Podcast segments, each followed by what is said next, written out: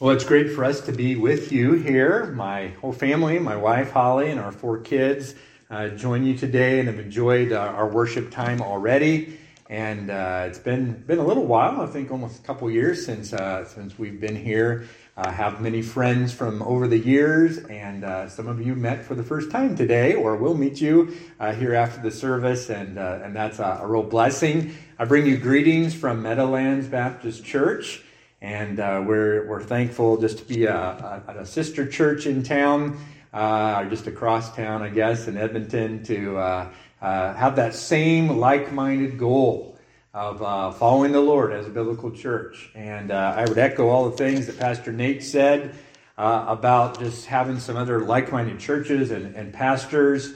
Um, I, I would say over the, the last few years, um, I've recognized, I, I always knew there weren't a lot of good, solid gospel preaching churches in Alberta, uh, but I've uh, learned that there are more than I thought, and, uh, and probably some others that I don't know of. And it's been a blessing to discover some of those and get to know some of the pastors and people in other churches in our in Edmonton and in, in this area uh, of Alberta as well as throughout the province. And it has been a real blessing and encouragement uh, even in the last couple years.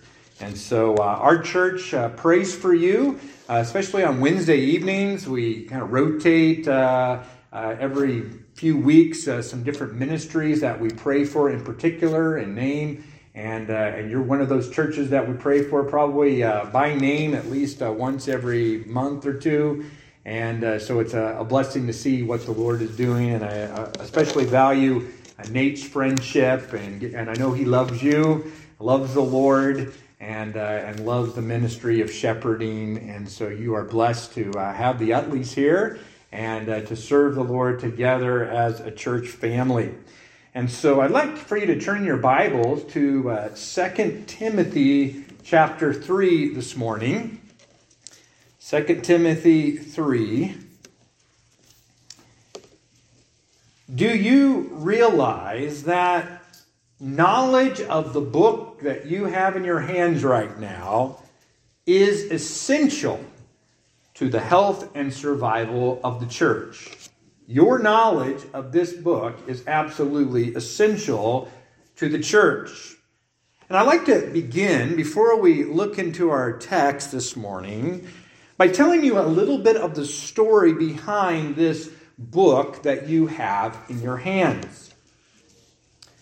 What you hold has a history of great sacrifice. Many have suffered and even given their lives so that we can have a copy of the Bible in our own language.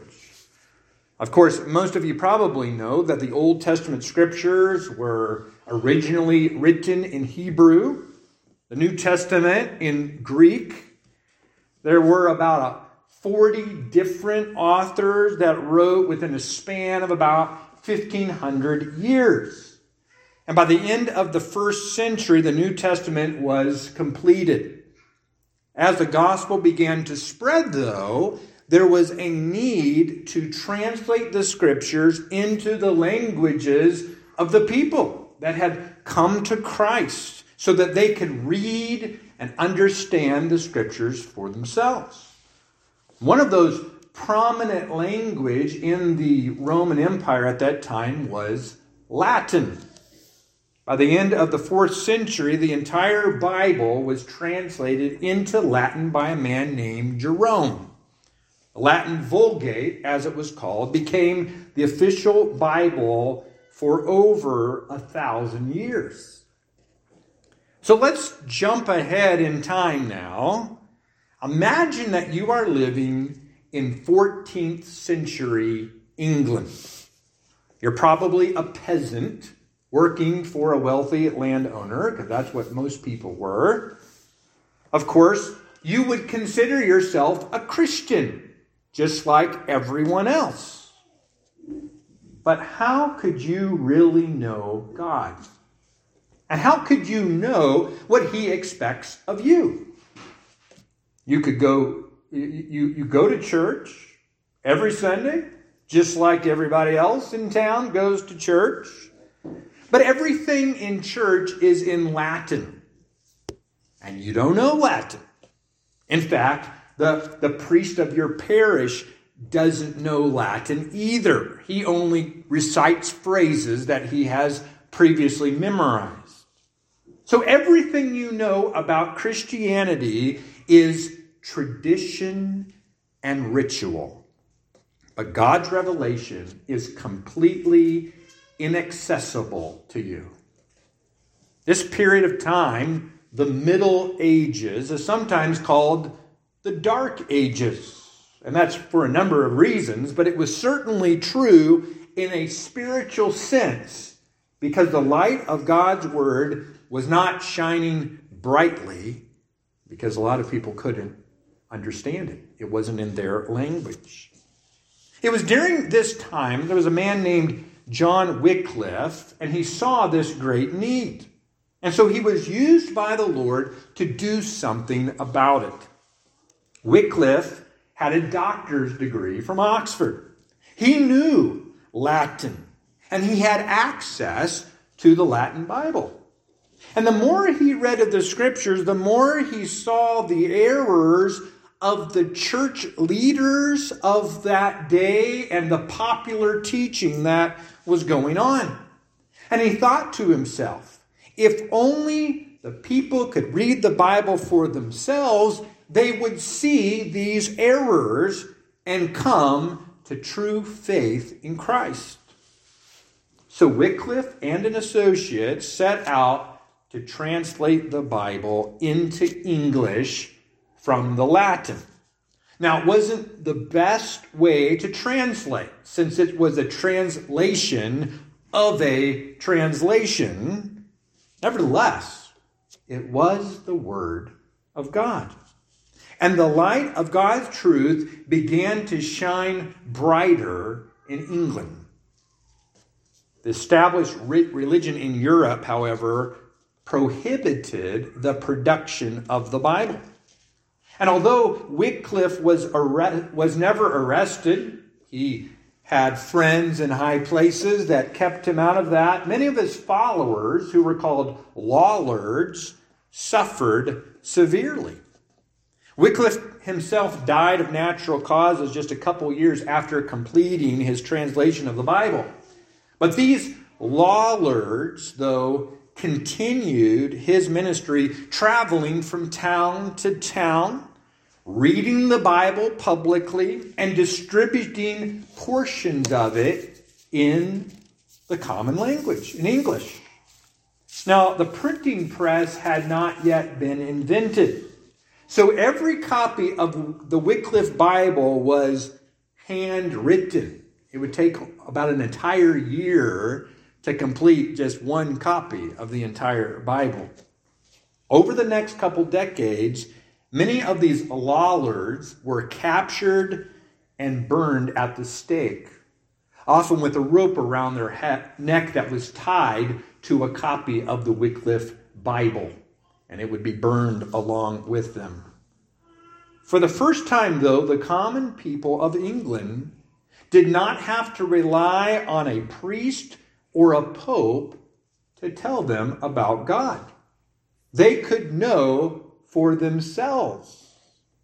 And this so outraged the religious elite that a council in 1415 decreed that the bones of John Wycliffe should be dug up and burned. Since they couldn't burn him alive, they decided to dig up his bones. That's what they thought of someone who would translate the Bible into the common language. And for the next hundred years or so, there was no progress made with English translations. It was risky to even make a copy of the Bible. And it was even made a crime to read the Bible in England. On the European continent, though, things began to change. On October 31st, 1517, Martin Luther nailed his 95 Theses to the door of the church there in Wittenberg, Germany. And many started protesting the errors and abuses of the established church. It was around this time, in the early 1500s, that an Englishman had the same burden as Wycliffe. His name was William Tyndale. Tyndale had been trained in Greek at Oxford. In fact, he was a, a, genius with languages, speaking fluently seven different languages. One day, he had an argument with a clergyman. Tyndale said the people need access to the Word of God. And the, re, the priest replied to Tyndale, Well, they have the Pope and his words. Tyndale then said, But what if the Pope and God's law are in disagreement? And the priest answered, We are better off without God's law than the Pope's. William Tyndale then announced, I defy the Pope and all his laws. And if God spares my life before many years pass, I will make it possible for the boy behind the plow to know more of the scriptures than you do. Tyndale tried to get a license to translate the Bible, but his request was denied.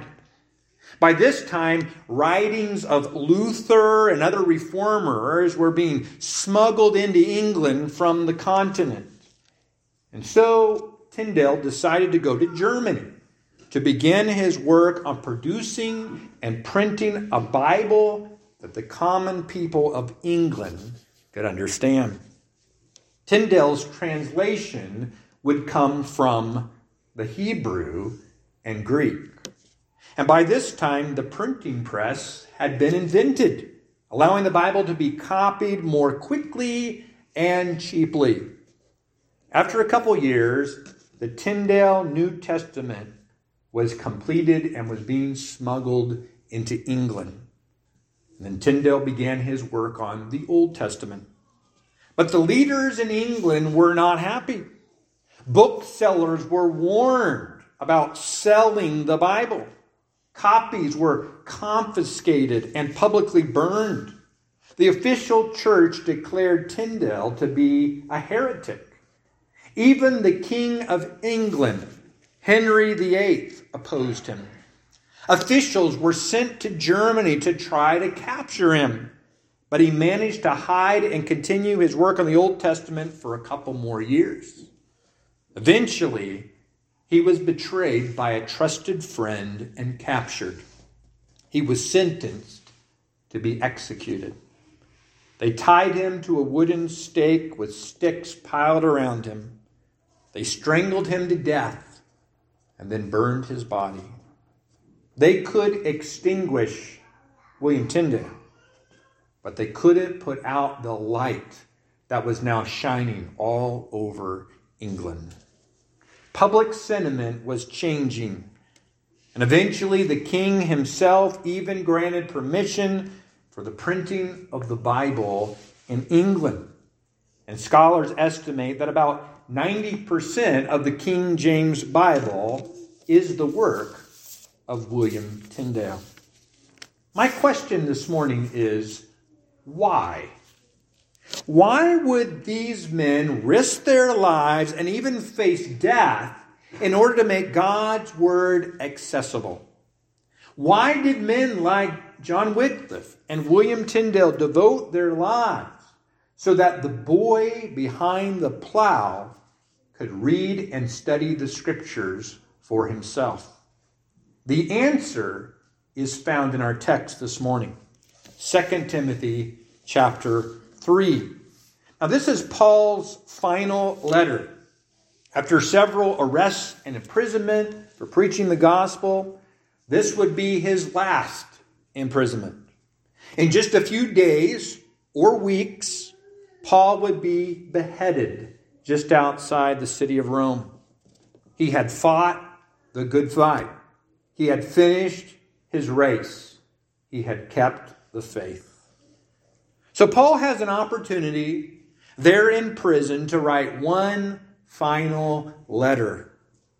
Timothy was a young man that Paul had mentored, and he was passing the baton on to this faithful servant. In this letter, Paul challenges Timothy to be diligent as an unashamed worker, to rightly divide the word of truth. Since God's word is what everyone needs, Paul commands him to preach the word, to be ready in season and out of season, to convince, rebuke, and exhort with all long suffering and teaching.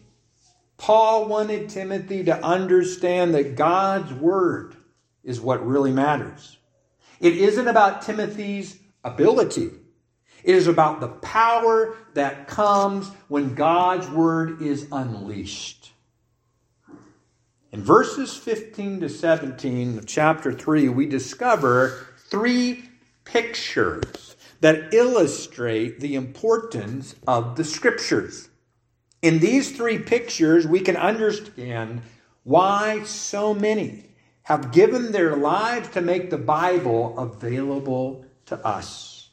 So let's just read the text first, beginning in verse 14. Paul says to Timothy, But as for you, continue in what you have learned and have firmly believed, knowing from whom you have learned it, and how from childhood you have been acquainted with the sacred writings, which are able to make you wise for salvation through faith in Christ Jesus. All scripture is breathed out by God and profitable for teaching, for reproof, for correction, and for training in righteousness, that the man of God may be complete, equipped for every good work. The first picture that I want you to see is that the Bible is a gift. So I have here a gift. Maybe you got a gift yesterday. I don't know. Uh, probably some of you did. But when we think about the Bible, we should think of it really as a gift. Verse 15 highlights for us the gift of salvation through the sacred writings. It says Timothy, through the sacred writings, was able to know God, was able to have salvation. It's the Holy Scriptures. Timothy's faith was in Jesus Christ. And the knowledge of Christ comes from the Bible. How else can you know? The Bible tells us that we're all sinners. Because of that, we need a Savior. That's what we were celebrating at Christmas because it is God's Son that left the glories of heaven, who came to earth, who took on human flesh for a reason. For unto you was born this day in the city of David a Savior, who is Christ the Lord. He came to save us. He took on human flesh to eventually go to the cross. And on that cross, he paid the price for your sin and mine. He died for our sins according to the scriptures. And then on the third day, he rose again, triumphing over sin and death, proving that his death on the cross for our sins was effective. But how do we know this truth of salvation? How do we find this good news? Well, it is the Holy Scriptures that testify of this. Romans 10 17, faith comes by hearing, and hearing by the Word of God. This means that it is a gift from God Himself because, as you see in verse 16, all Scripture is breathed out by God. It's from Him. Although there were numerous writers, they all wrote exactly what God himself authored. 2 Peter 1:21 tells us that the scripture did not come by the will of man, but holy men of God spoke as they were carried along by the Holy Spirit. So, this book that you hold in your hands is something supernatural. It is not merely a historical book of wisdom, although it certainly is that, but it is God's gift to you. It is His love letter to His people. Long before I was born, my parents Matt and Donna began dating as university students in the Midwestern United States. And, and shortly after Matt graduated from university, he was drafted into the U.S. Army. So, right before he left, Matt and Donna were engaged to be married. And after basic training, Matt was deployed to Vietnam, where he spent a year there during the Vietnam War. And during that time, Donna wrote a letter to Matt every day. This was long before email and texting. Some of you remember those days. And you actually just had to write uh, letters to people. Uh, and a long distance phone call was, was too expensive to do very often. Now, I don't know if the mail was delivered every day in Vietnam, uh, but whenever there was a mail delivery, Matt received letters from his fiancee. After a year overseas, Matt returned to the States and was able to see Donna again. Let's imagine that as they spend their first hour together, Donna begins making some references to the letters that she wrote while he was away. And Matt responds, Oh, those letters. I was meaning to, to, to tell you about that. I haven't opened any of them yet. Well, Donna gasps. She can't believe it. But Matt uh, assures her that he did receive those letters. And he's very thankful for them. They, meant, they mean a lot to him that she would write the letter and send it to him, but he just never had time to open them and read them. After all, he was in war. And, uh, you know, things are pretty busy in war, I would guess. And, and then when he was able to come back, it was busy packing and traveling and all of these other distractions. And so he assures Donna that eventually he will get around to reading those letters that she wrote to him when he has more time. Now, if that story were true, I don't think I would be here. I don't think I I don't think Matt and Donna would continue their relationship. Donna would probably have said, you know, if he can't take the time to read my letters, I don't think we're going any further in this relationship, and uh, and there would be no Kevin uh, as a result of that. You may know where I'm going, though, with this illustration, because God has given to us His love letters. He has used faithful writers to put together this book, 66 books actually, of His Word for us, His beloved children. He's given us everything that He wants us to know about Him in His Word. But we have to open it. It's a gift. This is actually a gift for uh, Pastor Nate. I'll give him at the at the end here. So you can maybe guess what do what do preachers give other preachers? I don't know, but anyways, probably nothing too expensive. But uh, but anyway, so a gift. But it doesn't do any good to leave it wrapped. Uh, maybe you had some some gifts under the tree at your home. Maybe there's still some unwrapped gifts. Maybe you're getting together with family uh, some other time and you're still waiting to open some of those gifts. But really, you'll never benefit from the gift if you don't open it and use it. God has given us this book to open, to read, to study, to get to know Him better. It is a gift, a gift from God. So that's the first picture. Now there's a second picture that we see in verse 16.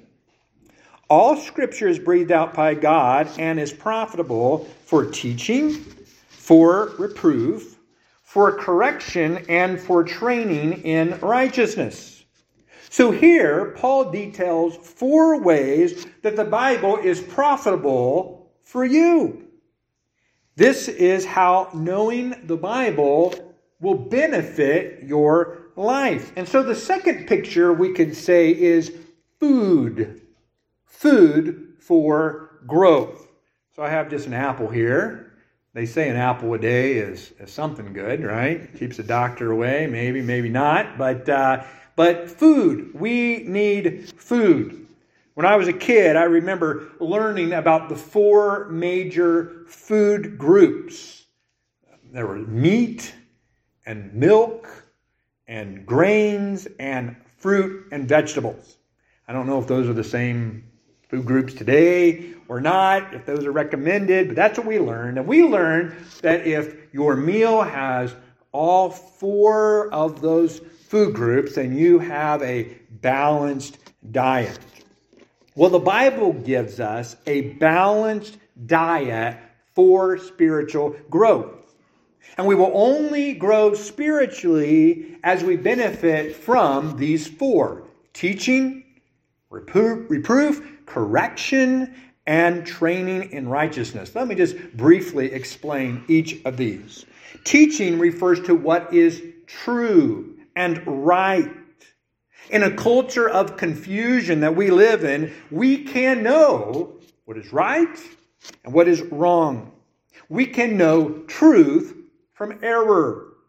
We can know God's moral standards. And if you look at our society, I mean, it's in a mess.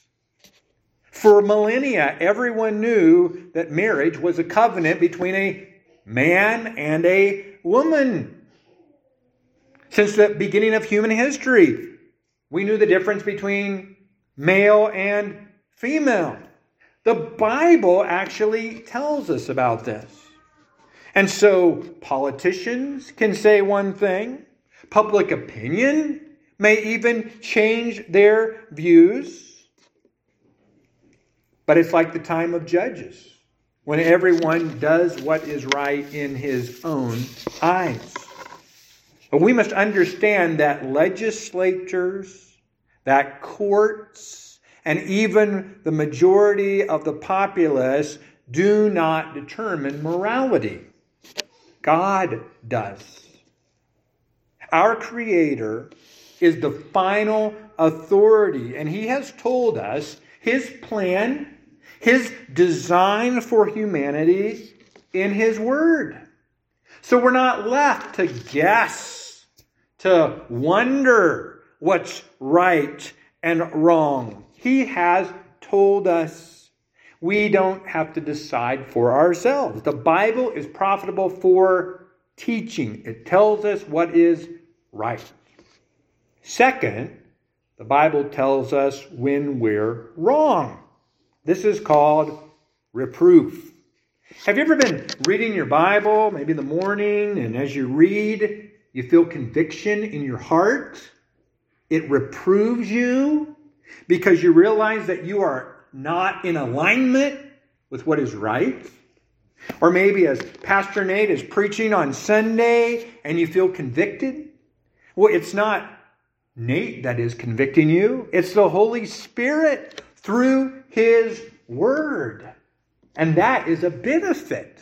It helps us to know that we're going the wrong way, that something needs to be done. It's a warning. Danger ahead. Turn around. So that's a second benefit of this word is its reproof for us. It tells us when we've crossed the line of God's holy standard. Third, the Bible's benefit to us personally is that it corrects us. And this is such a wonderful benefit because not only does it tell us when we're wrong, it makes us feel bad and guilty, but it helps us to make what's wrong to be right. This book is about restoration and recovery and reconciliation and transformation. It gives us hope that we can change, that we can be different through God's power. And the fourth benefit is training in righteousness. After being corrected and restored, then we need help to stay on the right path. God's word tells us what is right. It tells us when we're wrong. It tells us how to make what's wrong to be right. And it tells us how to keep what's right, right. Several years ago, I was on a family vacation. My wife and I uh, were both on this vacation together. We were newly married, and uh, and so we were with my siblings, my parents. None of us uh, had any children yet, and so uh, we were we were with some friends uh, at a, kind of vacation area, and uh, and they had horses. And so some of the family went on a horse ride. I think Holly did. I, I know my sister Valerie did, and some others.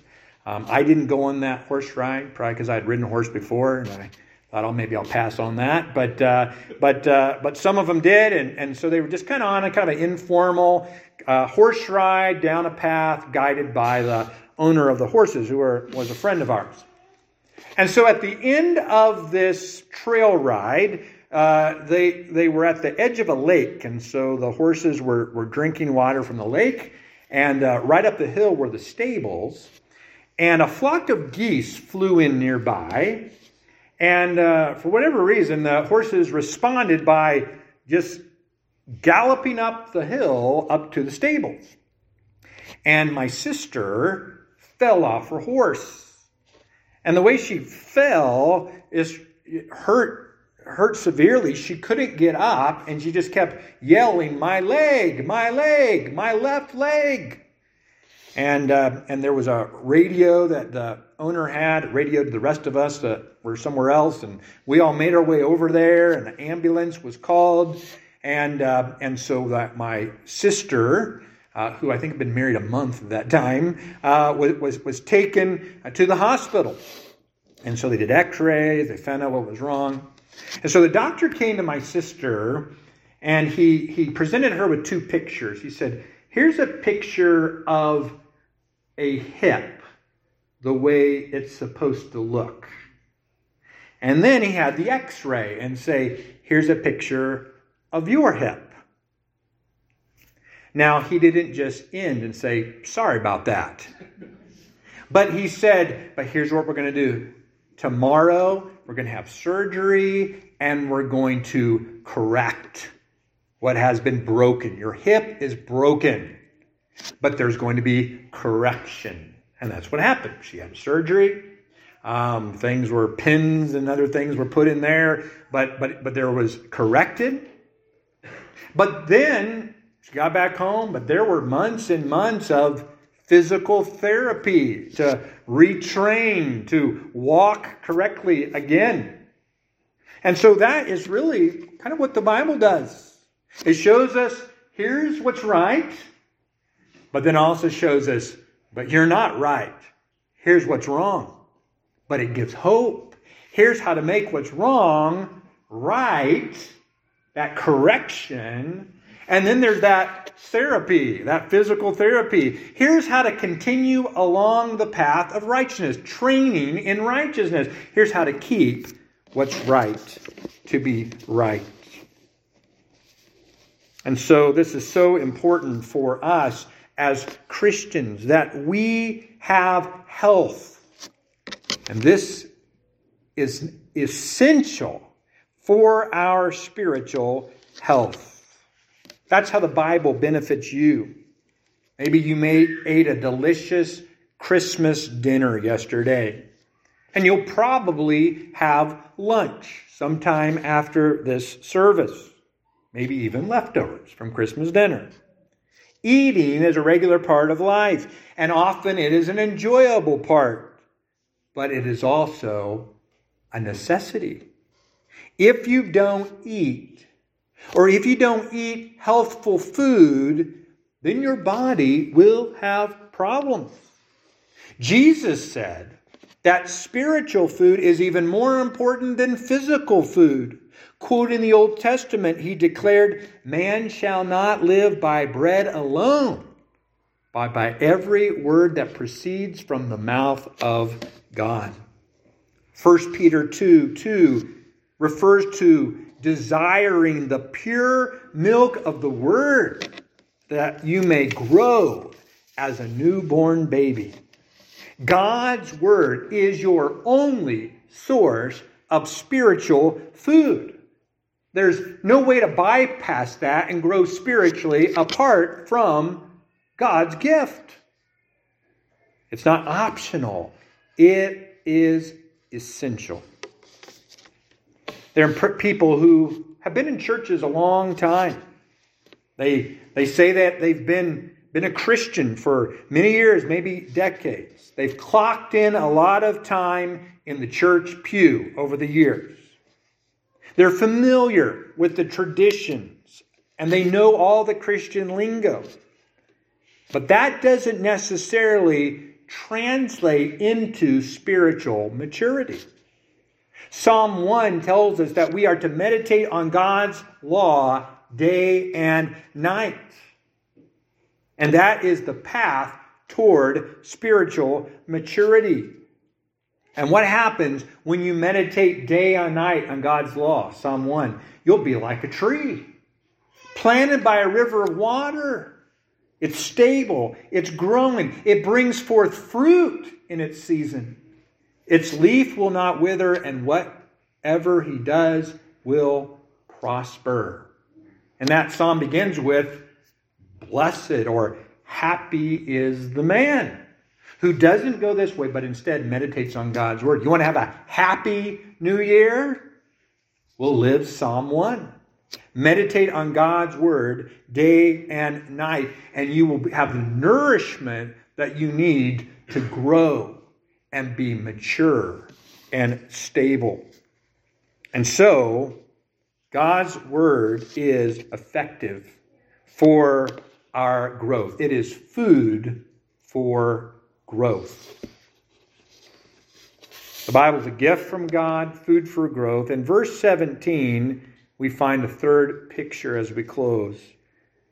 It says that the man of God may be complete, equipped for every good work. You see, studying the Bible doesn't only benefit you personally, it profits others that you can influence. Who is the man of God in verse 17? That the man of God may be complete. The man of God is you. You are the man or woman of God. We are the people of God. And God has a work for you to do. If you are a husband, then the Bible has a lot to say about the responsibilities that God has given you to your wife. If you are a wife, the Bible also has a lot to say about your important role with your husband. If you are a parent, then God has given you a very important work of bringing your children up in the nurture and admonition of the Lord. If you are a Christian, then you have been called a follower of Christ to imitate his character. And if you are a follower of Christ, then He has given you a mission to make disciples. How can we be effective in the work that God has given us to do? Well, Paul tells us that the scriptures equip us, equipped for every good work. So here's the third picture it's a gift, it's food, a gift from God, food for growth. And then third, we'll call it a tool for impact. So I borrowed a tool from my wife because uh, she knows how to use tools better than I do at my home, unfortunately. So, uh, in fact, uh, a couple years ago, some uh, there was a man in our church that was helping out, doing some things, and uh, and he told my wife, uh, Holly, where does Kevin keep his drill?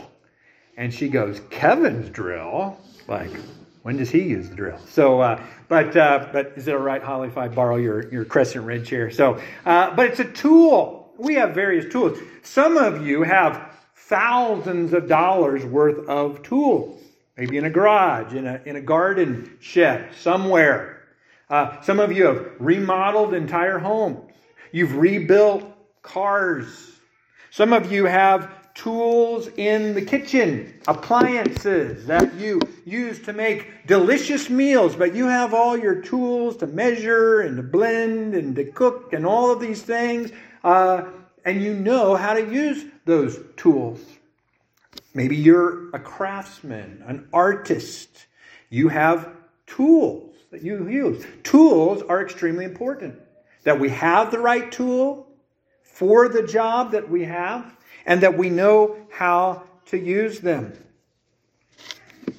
How can you possibly do the work that God has given you as a husband, wife, mother, father, follower of Christ if you don't have the tool that God has given you for the work and you don't know the tool?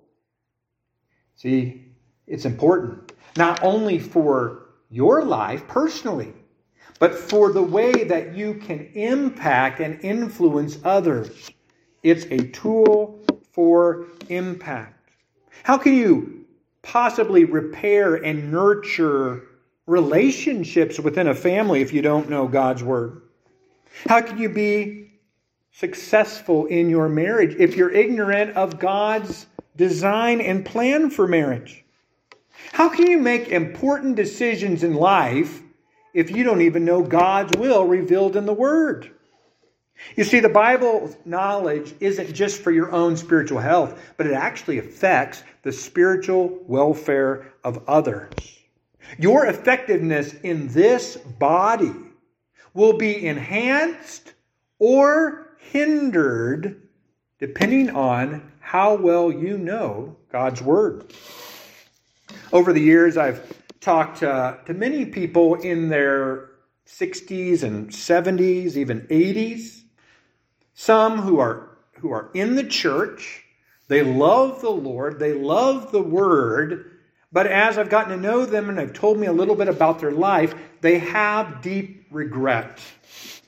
And their regret is that there was a time in their life, usually a time in maybe their 20s and 30s, where they were just too busy to spend time in God's Word. Often it was the years where their children were growing up in their home.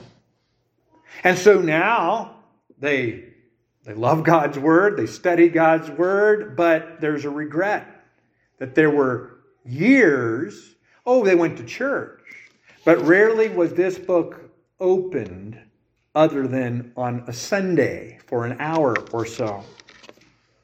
And as a result, that time of their life, maybe it was 10 years, maybe it was 20 years, but they had very little spiritual impact on their own family and on others because of their lack of knowledge of God's Word.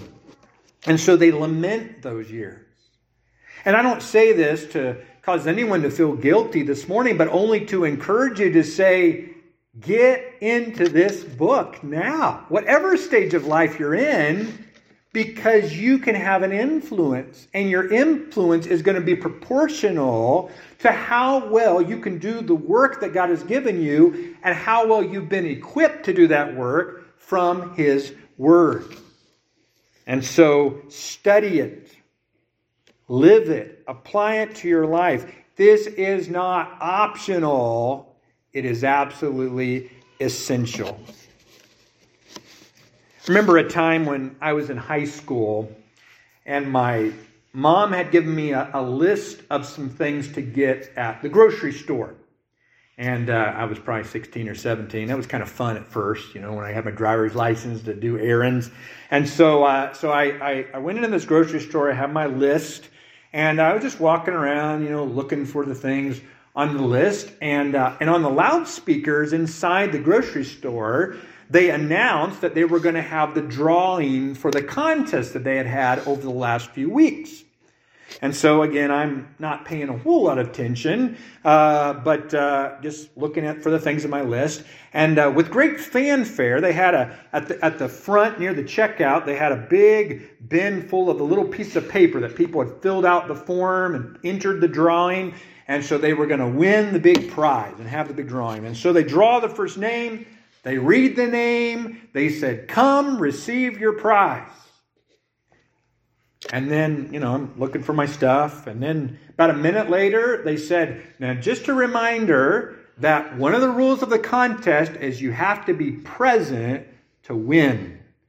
And so, so and so isn't here, so we're going to draw another name. So they draw a second name. They read it, About a minute later, well, so and so isn't here. They give a third name. I think by about the fourth or fifth name, there was finally someone in the store there to receive the prize. Now, maybe the prize was, you know, free broccoli for a year from the store. I don't, I don't know what it was. Maybe it wasn't really worth receiving. Uh, but whatever it was, I thought to myself, well, there's these people missed out.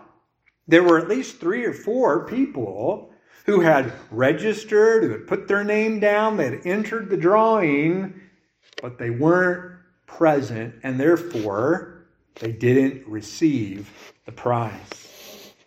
My brothers and sisters, we are winners.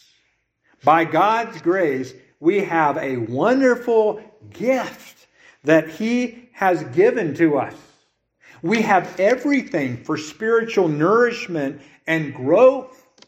And we haven't even been given the tools to make an impact on the lives of others for Christ.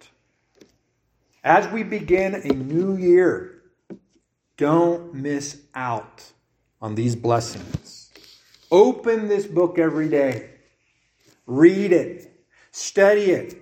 If you're maybe new to this, or maybe you've gotten out of a good habit, well, talk to a trusted Christian friend. Talk to one of your pastors and ask them, how should I begin this new year? It's coming up. Plan for it. Maybe a good time to start of reading the Bible every day, beginning to get better equipped.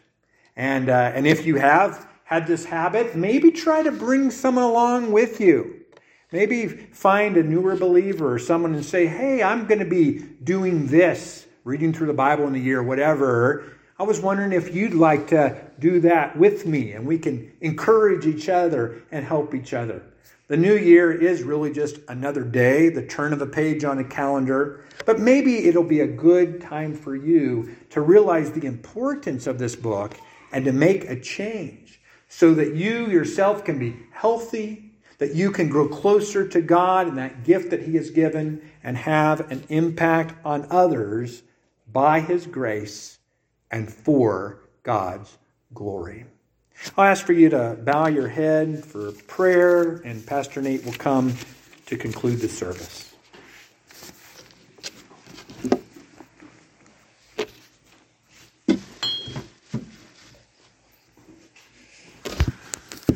Thank you, Kevin. That was a great blessing. If you haven't already, go ahead and bow your head and close your eyes.